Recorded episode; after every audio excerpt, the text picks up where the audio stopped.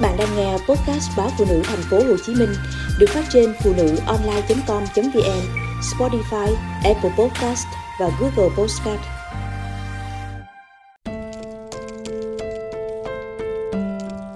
Tập hai, tập ba thì không nên đám cưới.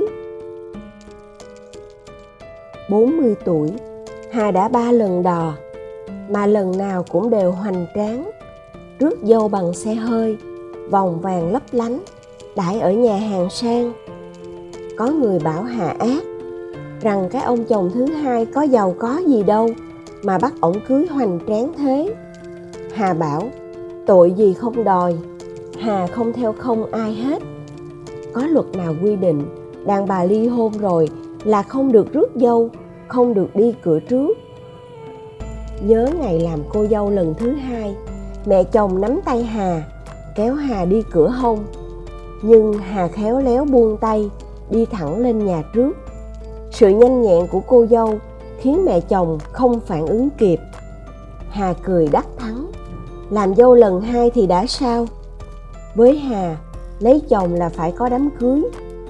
Về nhà người ta, làm dâu, làm vợ, làm mẹ, biết bao chông gai, sao không được cưới hỏi đàng hoàng. Cả đời sống chết với người ta, cái đám cưới hoành tráng một chút, có gì là quá đáng. Sau cưới, số trang sức Hà giữ làm kỷ niệm, còn mọi chuyện lời lỗ, Hà không quan trọng. Hà không chịu theo không, dù lấy chồng đến lần thứ mấy, bởi vì lần nào Hà cũng sẵn sàng tinh thần làm vợ, nên chẳng ai có quyền cấm Hà làm cô dâu trong ngày trọng đại của đời mình. Đám cưới với Hà còn là được gia đình nhà chồng công nhận, để nhỡ có gì Hà chẳng phải là kẻ theo trai. Như Thanh, vì không được tuổi mà đành theo không lượng.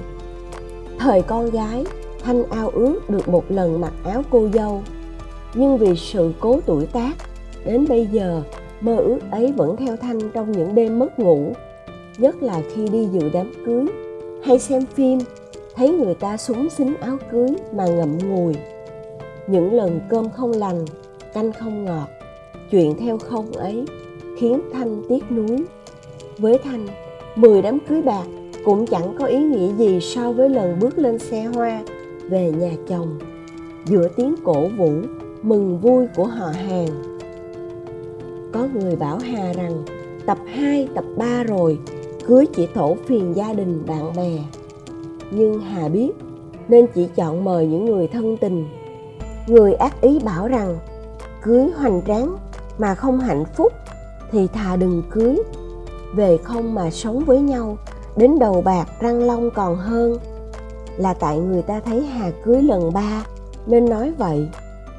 Nhưng cưới là một chuyện, sống hạnh phúc hay không lại là chuyện khác. Hà bảo, mỗi lần làm cô dâu, Hà đều dạt dào cảm xúc, đâu phải dễ dàng chấp nhận làm vợ một người. Nên đàn bà con gái đi lấy chồng, dù lần thứ mấy, cũng phải cho mình cảm giác khoác áo cô dâu, e ấp bên người yêu. Đó chẳng phải là bước ngoặt mới, là cột mốc quan trọng, không đáng để ta hân hoan.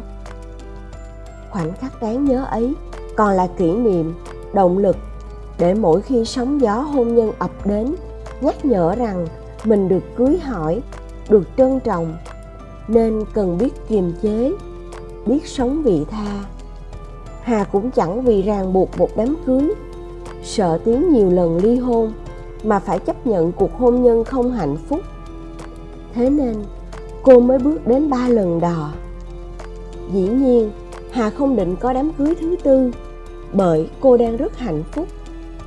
Dứt bỏ một cuộc hôn nhân với mọi phụ nữ là việc cực chẳng đã. Chẳng ai muốn chạy theo số lượng, chỉ là biết dừng lại đúng lúc để không phải chui trong chiếc áo tình yêu mục ruỗng vì không được giặt giũ, làm mới.